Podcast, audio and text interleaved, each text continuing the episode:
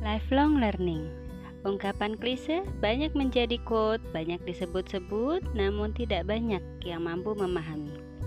Tapi inilah satu kesepakatan yang menjadi tujuan bersama lintas bidang, lintas negara, lintas agama, lintas ras, atau lebih mudahnya semua manusia. Karena belajar adalah fitrah. Assalamualaikum warahmatullahi wabarakatuh. Saya Amalia Rahma. Selamat datang di podcast ini.